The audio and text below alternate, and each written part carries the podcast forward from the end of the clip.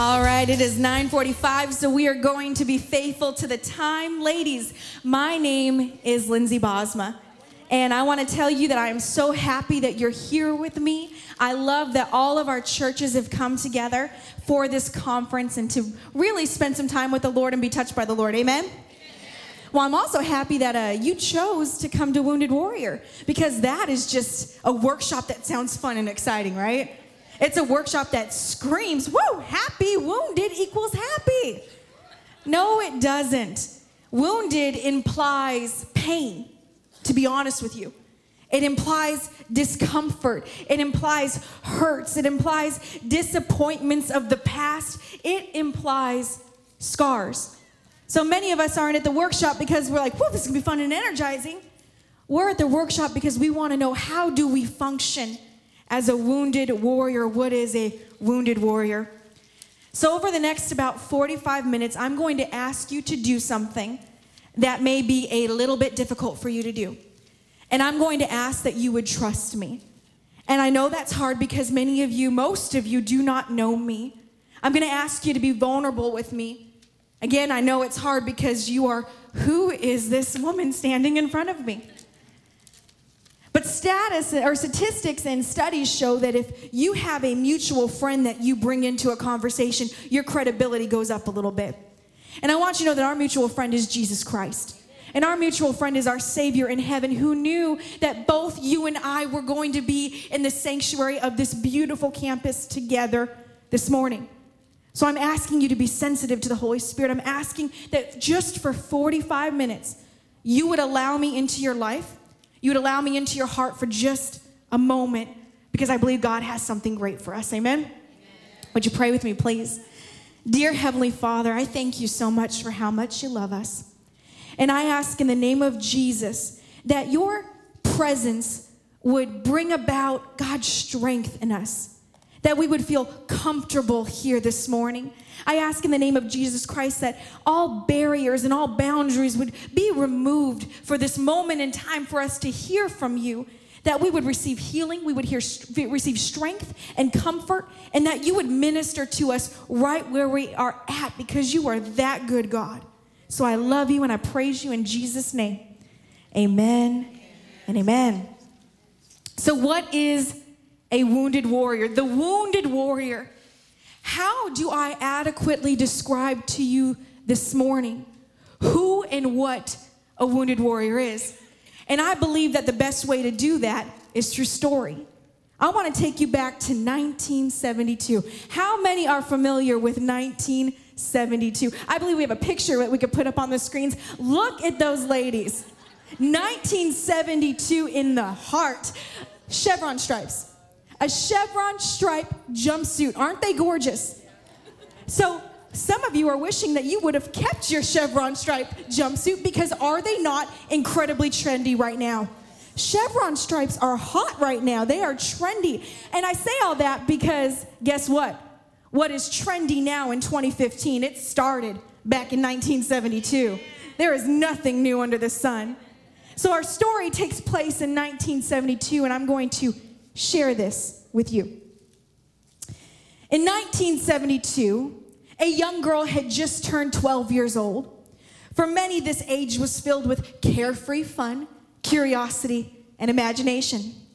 Yet our young girl would find herself in the middle of an ugly separation between her mother and father. Her father, in hopes to protect his young daughter from a mother deceived by cultic religion, moved his children 3,000 miles away because he believed the answer was division. 3,000 miles away from the familiar, from family, from friends, from home, from mother, wounded. At the age of 14, our now teenage girl pleaded with her father, Please let me go and live with mother. With much hesitation, her desire was granted, and she found herself back home. Yet home had changed. In fact, it didn't feel like home at all. Mother was never home. Consumed in her false calling, she was never there to be mom. Our teenage girl, now a lonely 14 year old girl, was devastatingly going to become bait to a praying neighbor.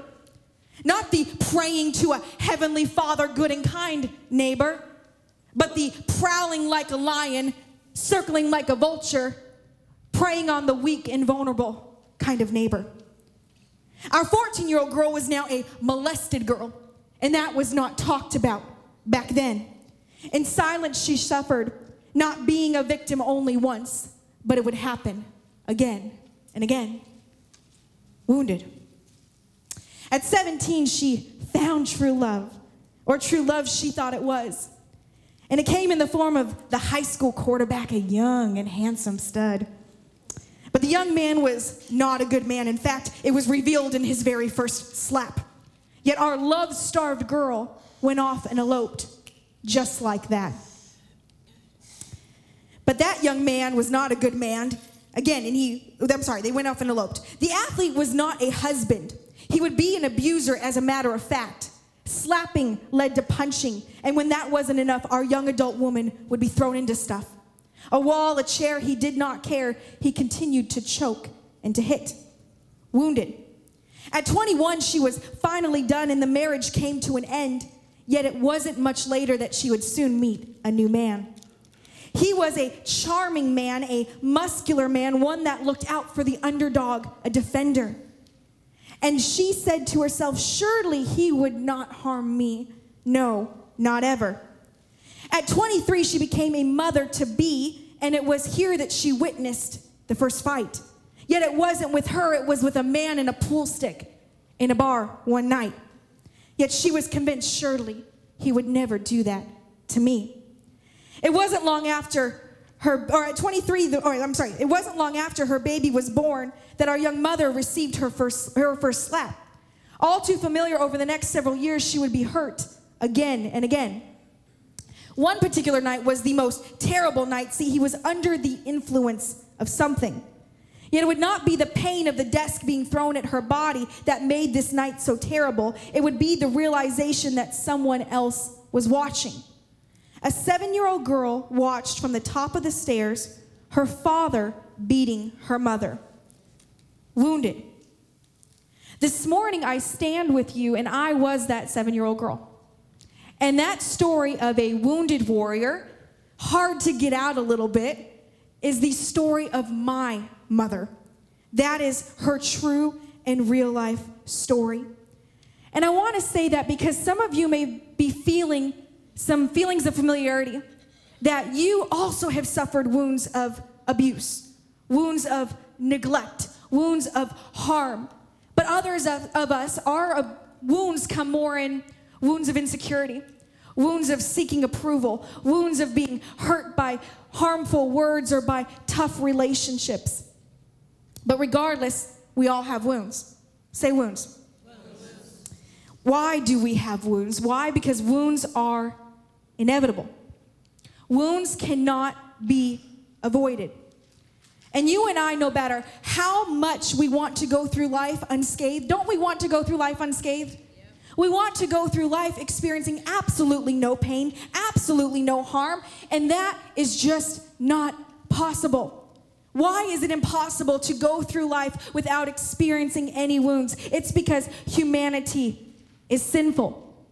Plain and simple, humanity is sinful. We're going to go to Romans chapter 1, and it's here that the Apostle Paul says, Furthermore, in verse 28, just as they did not think it worthwhile to retain the knowledge of God, meaning that men and women did not think that it would be good for their lives to hold on to the knowledge of God. So God gave them over to a depraved mind, which means a corrupt mind, so that they do what ought not to be done. They have become filled with every kind of wickedness, evil, greed, and depravity. They are full of envy, murder, strife, deceit, and malice. They are gossips slanderers, God haters, insolent, arrogant, and boastful. They invent ways of doing evil. They disobey their parents. I'm going to share that with my son as he gets older. they have no understanding, no fidelity, no love, no mercy. Although they know God's righteous decree that those who do such things deserve death, they not only continue to practice these things, but they also approve of others who practice them. We experience wounds because humanity is sinful. We live in a broken and fallen world in which humanity is sinful, but here's what we try to do we try to live life on a one way street. We try to live life on a one way road that has absolutely no turnoffs, no stop signs, no way for someone to come onto our road, and that is just not possible. You and I live in a world filled with intersections. Life is filled with intersections, and we try to keep ourselves from being wounded by staying on a one way street, but it is not possible. You and I come to intersections in life. Think of a street. Think of a stop sign and a stoplight. You are either going to cross smoothly through an intersection, or sometimes you just might collide, don't we? And that is what happens. What do we collide into? What produces opportunities for us to be wounded? The first is relationships. Think of it. We intersect in relationships of family, of friends. We intersect in the re- relationships of friendships, of children, whatever it may be. We find ourselves in intersections of relationships. What about work? We intersect with people at work, and that gives us opportunities to have a little bit of wounds, doesn't it? We intersect with deadlines. We intersect with stress. We intersect with problems. Many of you are wonderful problem solvers. Many of you were hired at your workplace because you are a problem solver. But hear me. We intersect with problems, which gives opportunities for wounds. But my favorite intersection in life is church. How many of you have ever been wounded in a church? You do not have to raise your hand. But church, church, we intersect a lot in church. And I want to tell you a little bit story about church. This past Sunday, my husband and I were in Atlanta, Georgia. And we purposely planned our trip. We were there for a conference. And we said that we wanted to be there just a couple days early because we wanted to attend not one church, but two churches. We were going to go all out that day. And I got ready. I put on jeans, nice jeans, a nice blouse, a pretty necklace, and nice shoes, and I'm ready to go to church in Atlanta, Georgia. And my husband comes out of the bathroom and he goes, Honey, are you wearing that to church? In my mind, I wanted, in my mind, this is what I thought, okay? Of course, I'm going to church. I'm in Atlanta, Georgia. I'm in a hotel. I brought these clothes. Am I going grocery shopping, husband? I'm not going grocery shopping. I'm in a hotel. Where else am I going to go this Sunday morning when we have to be in church in 30 minutes?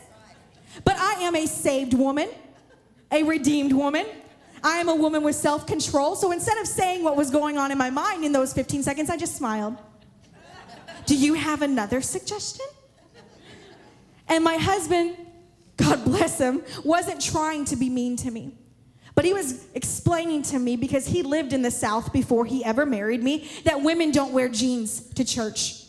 Women wear dresses to church. They wear skirts to church. And he did not want me to stand out and feel like I am an odd woman out in a group of lovely women. Because don't we look good at church? Come on, you ladies look great this morning. When we are coming into church, we're not coming looking like we just had, you know, a wild evening. No, we're beautiful. Our hair is done, our makeup's on. We saved our favorite shirt for the weekend church because that is what we do. We look our best in church. And I always brought some questions to mind because when I think of church, I think of Jesus. And I didn't see people all dressed up and beautiful around Jesus, I saw broken people around Jesus. But yet, here we've created a culture that you look your Sunday best. And so I did, and I went to Atlanta, Georgia, and I changed into my dress, and I was freezing cold, but I looked good. And yes, my husband was correct. There were women that were beautiful.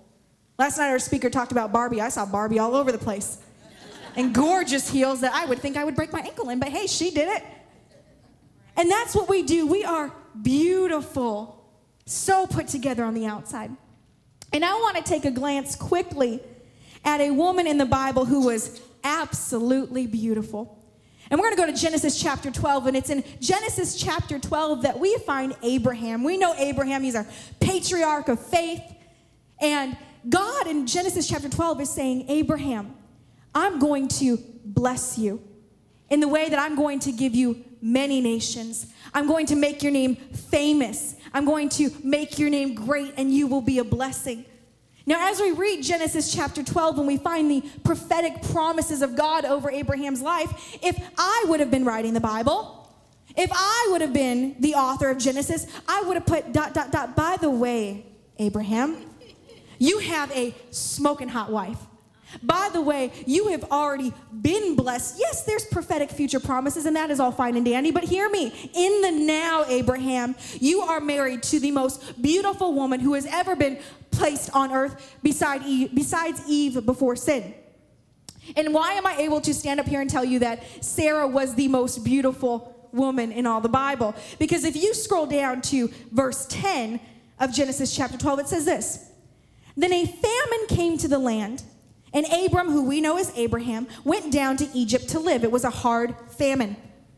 And as he drew to Egypt, he said this to his wife Look, I don't like conversations that start with look. But he says, Look, we both know that you're a beautiful woman. Awesome.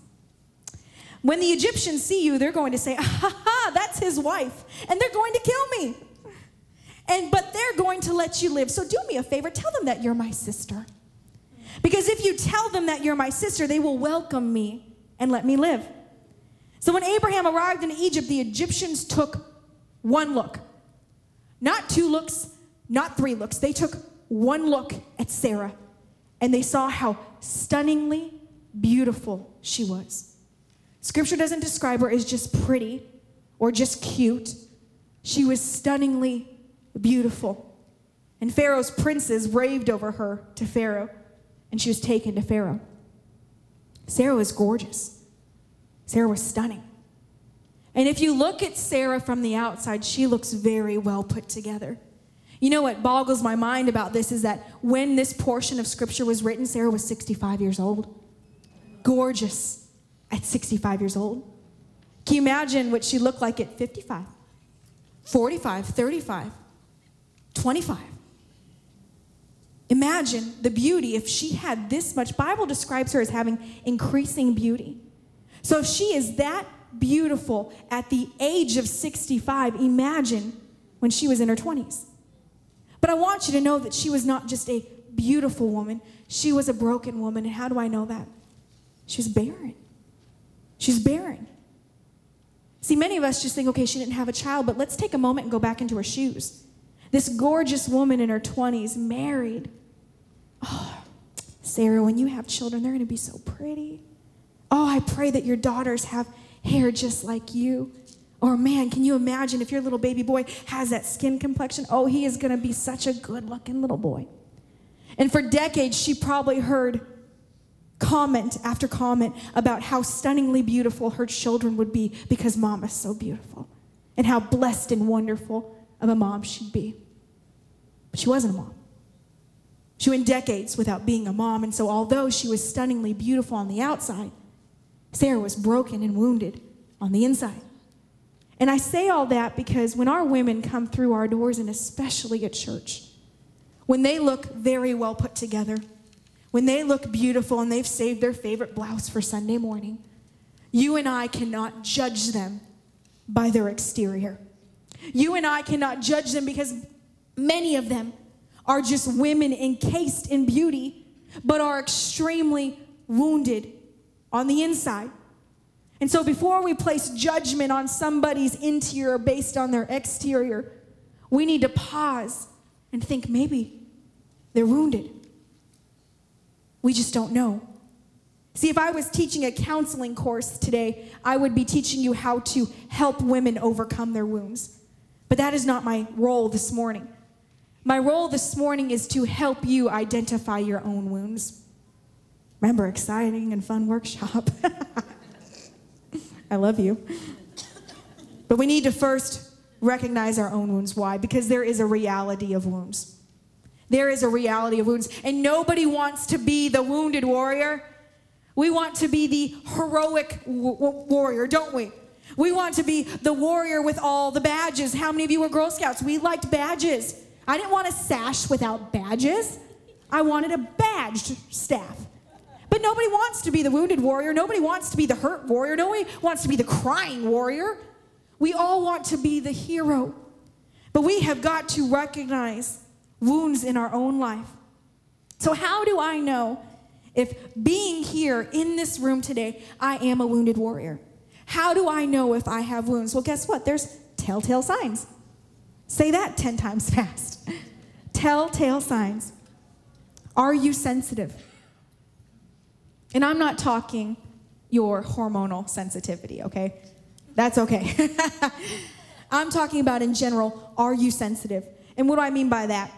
Someone who tends to have a wound becomes a little bit sensitive to things that never bothered them before. Let me explain. Say we walk into church one morning, and the person who usually always greets us doesn't make eye contact with us, doesn't really say hi to us, but instead she turns over and she whispers something to someone. And if I'm wounded, and if I went in there hurting already in the morning, I may think that this greeter just whispered something to that person about me. Because my wound is now starting to show symptoms of insecurity and sensitivity. And I go into service and I have such a hard time lifting my hands and praising the Lord because all I'm thinking of is, what could she have told her? What have I said or what have I done to make her think that I possibly have something wrong with me or are we friends or, you know, all these insecurities start flooding. When in all reality, that nice greeter went over to her and said, Hey, by the way, you got something in your hair. I want you to look good, but there's just something stuck in your hair. Let's, let's get that out for you. And she was just trying to be discreet and kind the person. And she had no, no thought or feeling to ignore you in the first place. But we're sensitive. Sensitivity may show that you have a wound. What about sadness? Man, some of us are sad. If you have a deep amount of sadness, I would ask myself, Am I wounded somewhere? Pain, unforgiveness, bitterness. These are all telltale signs that there may be an issue in the core of who I am. But see, most of us want to ignore the signs. We don't want to admit that we're bitter.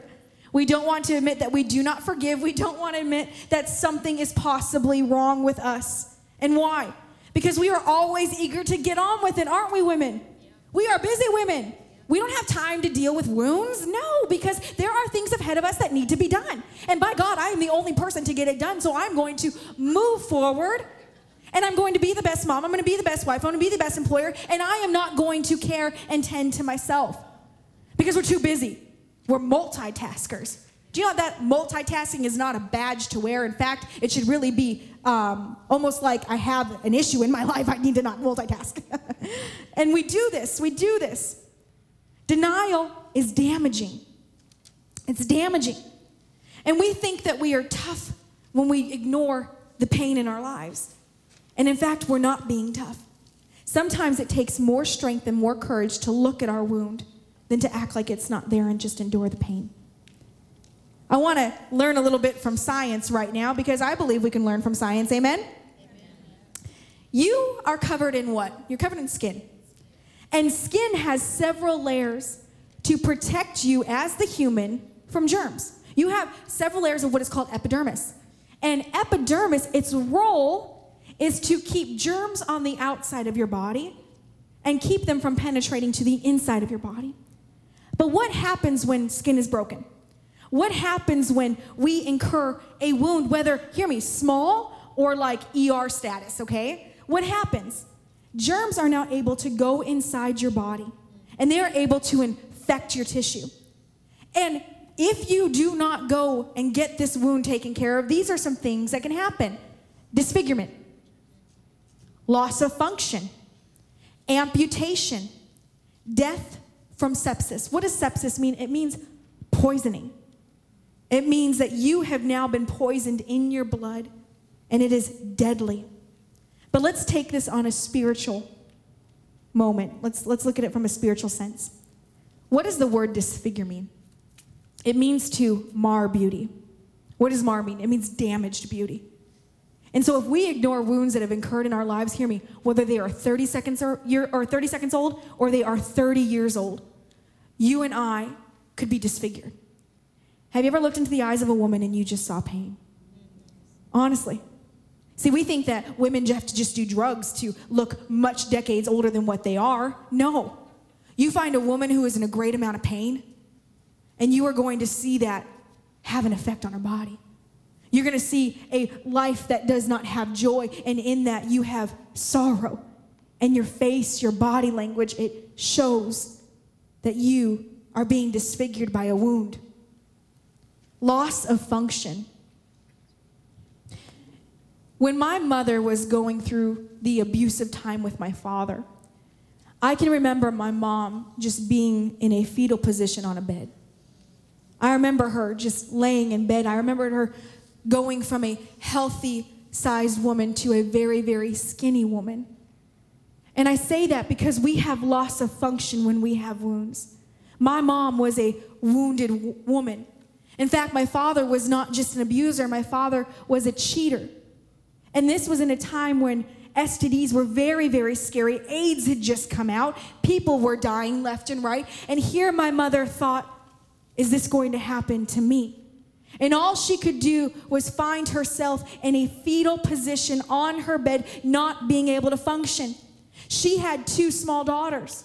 And yet she could not muster up the strength to take the children to school, could not muster up strength to have dinner on the table. Ladies, when we do not tend wounds, don't we lose function? We don't want to do anything. When depression sets in, you and I are paralyzed. I don't have the strength, I don't have the motivation, I don't have the drive to do the things which I know need to be done. We are wounded. Goes on to amputation. I wrote down loss of dreams, loss of drive, and then death. Many people are just dead spiritually because wounds have gotten so greatly infected that they have poisoned their entire lives. See, friends, we can't leave wounds untreated. You are not stronger because you can endure pain.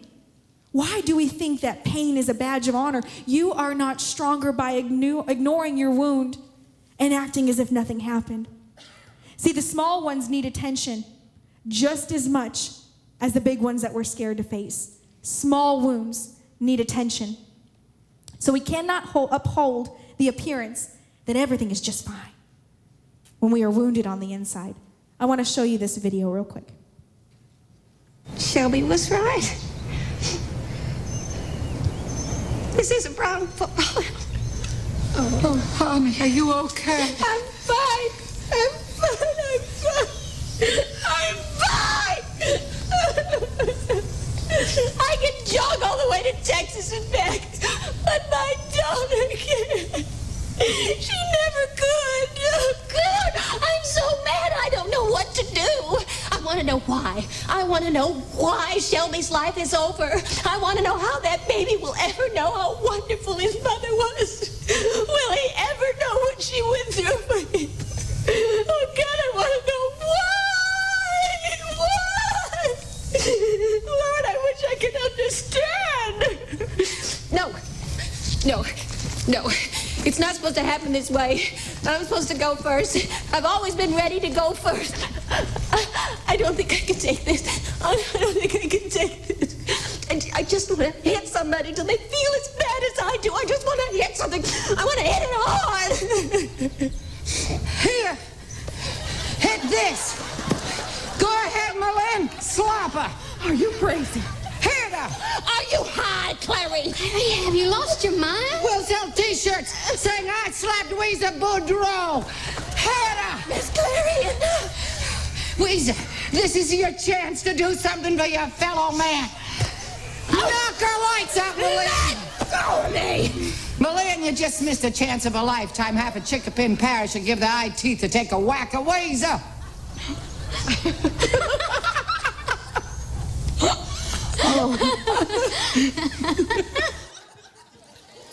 All right. If you have not seen Steel Magnolias, I need to take your lady card away from you right now. That is one of the best chick flicks ever, and that is something that my mother, my sister, and I have watched for years and years and years. If you are not familiar with the story, M'Lynn, who is played by Sally Field, had lost her daughter to kidney failure. And actually, this scene is taking place at her daughter's funeral. And M'Lynn is wounded. But M'Lynn is also a, a Southern belle, a wonderful, put together woman. And yet, here in her brokenness, in her wound, it's starting to show. And you see the battle happening. I'm fine, I'm fine, I'm fine. And then I want to hit something. Sometimes, ladies, we need to be willing to get a little messy. Sometimes you need to put your compact away. Don't worry if your mascara is not waterproof. And actually have a moment where you get gritty with God. And you bear your wounds, whether it is to your Lord and Savior, to a friend. And maybe it even is taking a whack at a Ouiser. but we have got to not face our wounds because we have the idea that we must keep it all together. God wants us to graciously take his hand, fearlessly take his hand, and be able to address some of these things in our lives. And what do I mean by that? As I was praying and preparing this message, I immediately thought of steel magnolias. There was no question about whether or not I was going to use that. And the Lord began to put Psalm 23 on my heart. And I know Psalm 23 well, and it's not because I'm a fierce warrior, it's because I do a lot of funerals. And what is it that I always share at, at funerals? It's, it's Psalm 23. And yet God began to convict my heart a little bit, and He said, Lindsay, I want to share with you a new perspective on Psalm 23 because you're used to doing it when something is dead. Hear me, ladies. You are wounded, you are not dead. You're wounded, but you're breathing, you're sitting, your heart is beating. You are not dead. And so there is still opportunity for great life. And when I began to hear the Lord, He showed me how much of a warrior David was. And it is David who is the author of Psalm 23. David was a warrior. David faced a giant, and not only did he have enough guts and courage to face the giant, he killed that giant. And after he killed that giant, the Bible describes him as David has killed his tens of thousands of men. He had loyal and devout men that rallied around him to follow him as a leader, as a warrior, who were willing to risk their lives for him. David was a warrior. But hear me, David was wounded. David had an employer that was not too kind to him. And when I mean that his employer was not too kind to him, his employer was Saul and he tried to kill him on several, several attempts and times and circumstances. Not only was David wounded by the cruelty of Saul, his best friend Jonathan died. Ladies, have you ever lost a girlfriend? Have you ever lost a sister? A friend? David goes on to get involved in an extreme moral failure fair, murder, moral failure. He goes on to lose a baby at seven days old. Women, statistics on miscarriages tell us that one out of four women have lost a baby. I stand here, I've lost. Okay? We've suffered, we're wounded. And not only did he lose a seven day old child, his daughter was raped. Not only was his daughter raped, his son hated him.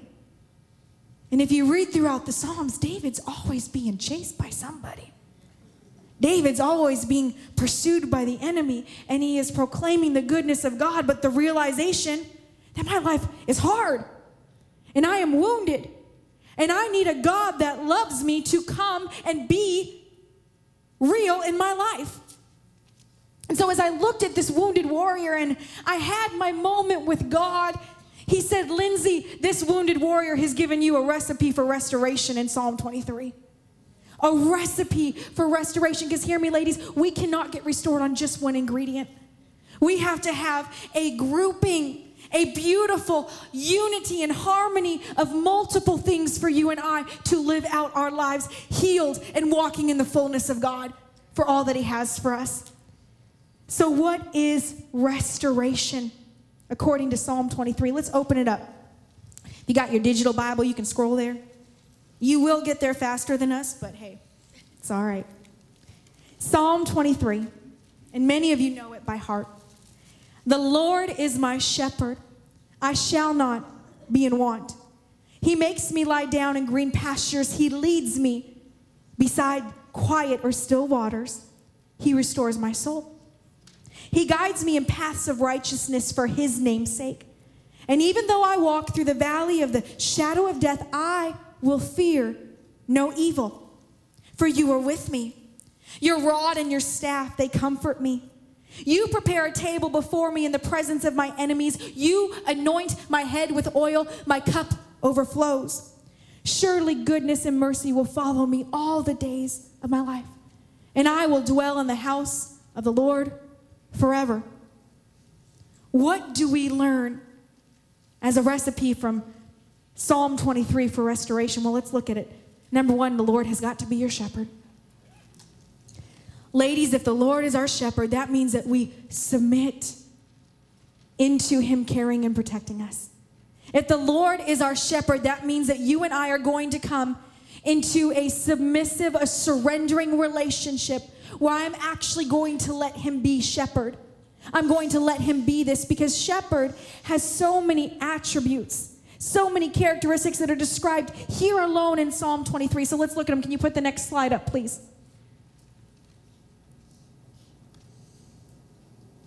Next slide. Oh, keep going through the scripture. Let's go over. Keep going. There we go. Perfect. Awesome. Thank you guys. Provision and care. This shepherd, if you allow him to be a shepherd and you allow yourself to be a sheep, he is going to provide for you provision and care. I love that Psalm 23 says that I will lack nothing. Ladies, God has brought us into such a relationship through his son Jesus Christ that you and I can literally lack nothing. That he will be our Jehovah Jireh, the Lord God who provides, and he will meet the needs if we so surrender to him as our shepherd. What about care? It says, I will lead you into green pastures. I'm going to make you lie down in green pastures. Ladies, your Heavenly Father cares for you. He understands that a warrior needs rest. He understands that a warrior needs time to be cared for and taken care of. And that is exactly what our God is going to do if we allow Him to care for us and we allow for Him to provide for us. Go to the next one. Leading and refreshing. Ladies, we say that we want to be led.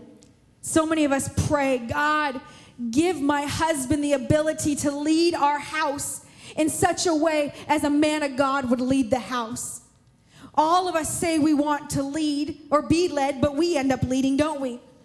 Many of us say, God, we want you to be the leader in our lives, but yet you take the reins day after day. And this is true in my own life.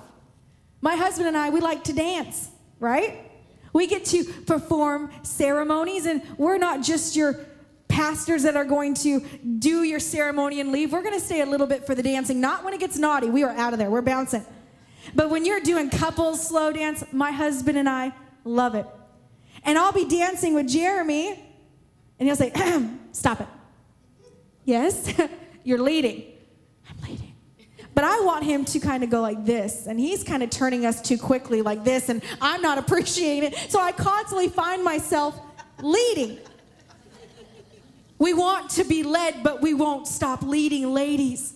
We've got to learn to slow down, slow down, and stop trying to be in charge of everything.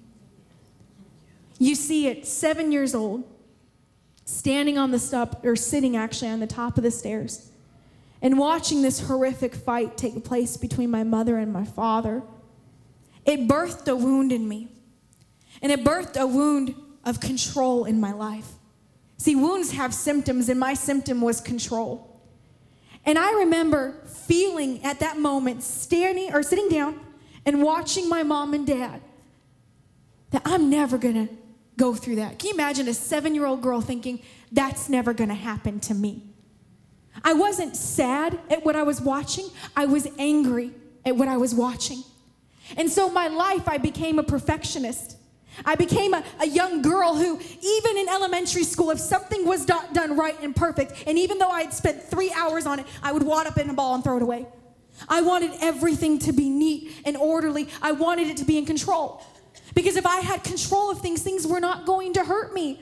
If I was in charge of my schedule and my plans, then it was going to be okay. Because then if something bad happened, it was on me because I planned it that way. Try taking that into relationships. Try taking that into marriage where you are supposed to submit to your spouse, and yet you've developed this leading out of a wound out of need for control and anger and frustration. Ladies, that is a hot mess. Hello? Hot mess. that's not a recipe for restoration, that's a recipe for disaster. And so we have got to be willing to take the back seat in our lives. Because if we take the back seat in our lives, it causes us to trust that God is that good shepherd, that God is that loving shepherd. And how do I, Lindsay, know that I can follow that loving shepherd? Because it tells me in the gospel that when there are a hundred sheep together and yet one goes astray, God will say, Hold tight, 99, I'm gonna go after the one. That is care for the individual. That is not just care for the corporate church. That is love and tenderness towards a woman. And that is what I needed from my Lord and Savior. And so we must allow Him to lead. And you have to be refreshed. Say refreshed. Refreshed, refreshed is not a Diet Coke through a drive through. it's not. It's not. If you want to experiencing the refreshing of God where he will take you and he will refresh your soul and you will be by those still don't we just wish for still and quiet waters oh we want that but you don't slow down to go get it those quiet waters are available to you every single day the refreshing of your soul is available to you every single day but we need to slow down and hear me i know that you are busy and I know that you are overloaded with responsibilities. But how do we get refreshed? We get refreshed by His Word. We have got to be in our Word, reading what God has for us each and every single day. Prayer time. And hear me, if you're not good at praying by yourself, why don't you get a girlfriend and pray with your girlfriend? Call somebody, meet with somebody, pray, worship, I am not a singer. Oh my God, I wish I could be a singer. I'm not a singer, but I am a worshiper. And so, with that music in my car, because I have a three year old, I have to sometimes go out to my car and I worship. And I spend time in his presence because his presence is refreshing. Some of you are here this morning and this weekend because you wanted to be refreshed. You came to a conference to uproot yourselves from normal everyday activities. I pray to God your phones are off and your husbands are leaving you alone and your children's or your children have not bugged you. But you want to be refreshed here. You want God to beat you here and he will. So we are refreshed. What else? We're moving through. Protects and comforts. Protects and comforts. We want to be protected. And that rod, that staff, was used by a shepherd to beat off and fight off anything that would come and would attack the sheep. And you may think when you are wounded, where was God in the midst of my wounds? Where was the protector when I was in trouble? I remember one evening, I was nine years old, and my mother was still with my father, and we had bought a house because we think buying a house is gonna fix a family, right? So we bought our first nice house with a pool, hallelujah, because it is hot in Las Vegas. But my dad had gotten involved with our neighbor, and our neighbor was a crystal meth dealer. Even in a nice neighborhood, there's crystal meth dealers. And that crystal meth dealer and my dad became good friends, and my dad started tripping on meth. And one evening in particular, I remember my dad pounding on doors and windows. Hear me, we had a restraining order.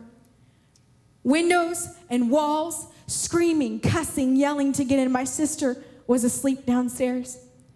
And I remember being in a tri level home and we're in a little staircase area and we're huddled, my mother and I. My dad cut the power to our house. Not only did my dad cut the power, but just in time as my mom was making a 911 call, he cut the phone line. And that was before cell phones. So here we are in the middle of a stairway. My mom's praying, I'm crying. What is going to happen tonight? And as I was reflecting with my mother, hear me, I had to get permission from my mom to come here and speak about this stuff. Do you know how hard of a conversation that is, both for her to give and for me to hear? But I felt that's what God was telling me to do. And my mom is such a wonderful woman of God that she gave me this information. And she says, Lindsay, I need to tell you something. I want you to know that evening that you remember, I have a different memory. And I remember that there was like a bubble around you and I in that staircase. And I remember that I had no fear, even though I had no power and I had no phone line and I didn't know if anybody was coming to help me. But I knew that nothing was going to penetrate that bubble. I knew nothing was going to break through and harm me, and that your father would do nothing to us that evening. A cop came, my dad took off, and we were taken to another place. God is good. And ladies, despite our wounds and despite our horrible circumstances, we have to know that our God is a present God and He is a loving God. And if I were to tell you I know exactly why wounds happen and why bad things have happened to your life, I would be a liar. I don't know. I have absolutely no idea except for that we are surrounded by humanity, which is sinful. We are in a broken world, but hear me, I also know that God has come to bring His kingdom here on earth and that you and I do not have to wait until we're dead. So many of you think that all I have to do is die, and then I'm going to experience peace, and I'm experience restoration, and I'm going to have the no tears, and then all of the joy, and it's going to be wonderful. No, you can experience that now. God wants you to have His kingdom now, but you have to address your wounds. You don't have to walk around with a limp for the rest of your life. You have to be willing to get down to the nitty gritty with the Lord. He comforts you, He protects you. Forgiveness without reconciliation. Let me explain this. He, David wrote that God's going to make me a table in the presence of my enemies. Okay? Some of you have been wounded by people. Some of you have been deeply cut by people. And we are so afraid as Christians to go down the journey of forgiveness because we think that God is going to somehow make us lock arms with that person again. And I'm going to have to be in relationship with that person again. And honestly, my soul just can't take it. My wound is too deep that it would just cut me even further if I were to be in relationship again. Forgiveness is supernatural. And it does not re, it is not based on you having to reconcile. You don't have to. You don't have to. And us being Christians, we think that we have to bear the weight of everything and come back into life. You don't have to. Let me explain this. When we forgive somebody, all you are doing is you're saying, casting your cares upon the Lord because he cares for you. So I am giving the Lord my burden. And I'm saying, God, you can carry my burden on the weight of the cross, and in return, you're going to give me peace, you're going to heal me. And in regards to this person over here, God, I'm going to release them of what they owe me. Forgiveness is releasing them of the debt that they have to you. Because hear me, in all reality, they really don't have a debt to you, they have a debt to Him. And you're saying, God, I'm going to trust you that that debt is going to be collected, but through you. Through you. So, ladies, do not be afraid to go down the journey of forgiveness because you think that God is going to make you reconcile. Sometimes He does. Sometimes he does. The, under the inspiration of the Holy Spirit, my mom had supernaturally forgiven my father. And one day she called him on the phone and she said, I want you to know you're worthy. You're worthy. And God loves you. And she began to minister to my father over 15 years of being divorced. Forgiveness is a journey, but God can supernaturally do it. Next sign, slide, please. Goodness and love. We can follow that, have that follow us all the days of our lives. Move forward again. Next. Okay. This is what I want to end with today. Scars are not war wounds, they are beauty marks. We think that scars are simply reminders of what we've gone through, whether they are physical or whether they are spiritual or emotional scars. I want us to change our perspective this morning. I want us to look at scars not as war wounds, but as beauty marks. And how do we do that? It means when I look back at the seven year old girl and I look at the wound that was incurred, I am reminded of the beauty of an ever present God. I'm reminded of the beauty of a healing Holy Spirit. I'm reminded of the beauty of a God who brought me the most wonderful and gentle husband. I'm reminded of the beauty of God who heals and sets people free. And I've watched my mother go from victim to survivor to overcomer. And I've watched ministries birthed out of her life to those who have been abused and mistreated. And God has used her overcoming to reach others. So, what do your wounds speak to? What can your scars speak to? Because there is beauty in your life. And if you just take a moment and say, God, Allow me to dissect some things and allow God, the Spirit of God, to look into our lives at the wounds that we have and allow Him to start addressing those things, you will be able to see the beauty of. The beauty of. And everybody's is different. Although we may have similar stories, they are all different and unique in their own ways. So, what I'm asking you to do, it's not going to be here. This is not the appropriate place. Actually, it could be, but it doesn't have to be, okay? You have programs. And in your program, you have reflection questions. What wounds are present in my life? Do not be scared to take a moment. And this is not going to be a drive through moment. This isn't going to be a 30 second and I'm done kind of moment. But what kind of wounds do I have in my life? And I want you to allow the Lord to begin to speak to you. And do not be afraid to start writing things down. Next, if scars are beauty marks, to what beauty do my scars speak of? It is so encouraging to be reminded of what God has done in our lives. And by labeling our scars as beauty marks and speaking to what the Lord has done in our lives, that is going to help us tremendously. A lady asked me yesterday after this workshop, she actually asked me this this morning. She said, What do I do to start discovering these wounds? Because isn't it scary to kind of open up a can of worms? Whew, scary. you want me to pull something back way out that I shoved in the very, very deepest part of my closet, and you want me to bring it forward? Are you out of your mind? You wicked, wicked woman. I'm not wicked. I'm helping. And what I told her is always you can go to a counselor. There's nothing wrong. I sought out a counselor last year for the things that had stirred up in me that went back to seven years old, okay? Nothing, going to a counselor does not mean that you're weak. Another thing that you need to do is be prepared for a long haul. Don't be scared of bringing things up, but also, do you have a mature woman in your church? And hear me, not just your friend, not just your girlfriend who you call when you're upset every time. I'm saying that you need to get in relationship with a mature Christian, Christian woman who, when she said, when you come to her and you say, This is a little bit of the story, and I'm looking for someone to pray with me and partner with me, that woman is going to come prayed up to your meeting. That woman is going to seek the Lord on your behalf and is going to come to listen to you because some of you just need to be heard. So that is my answer to that question. What do I do to deal with my wounds? You make it a priority, you give it time, and you are willing to partner with someone, whether it be a mature Christian woman in your church, a pastor, or even a counselor. Does that make sense?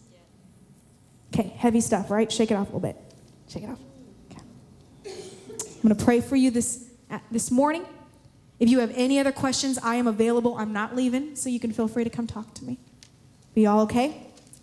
We okay? Okay, we're in for some good words, okay?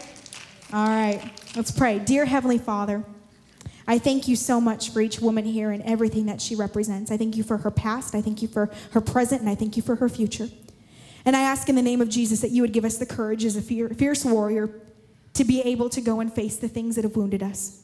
I pray in the name of Jesus that we would trust you with an unfailing trust, an unwavering trust in the name of Jesus Christ that we would not fear the unknown, but we would trust that you take our hand and you are walking and leading us through it.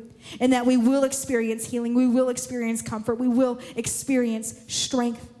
I pray against, in the name of Jesus, any premature quitting in the journey. In the name of Jesus, let not one person start who will not finish. I pray for no premature quitting, but I pray that we would walk hand in hand with you to our victory. So I thank you in the name of Jesus that what the enemy intended for harm, God, you have turned it around for good, and you're going to use it for your glorious purposes and for the best things in our lives. In Jesus' name, amen and amen. God bless you, ladies. I'm up here if any of you want to talk.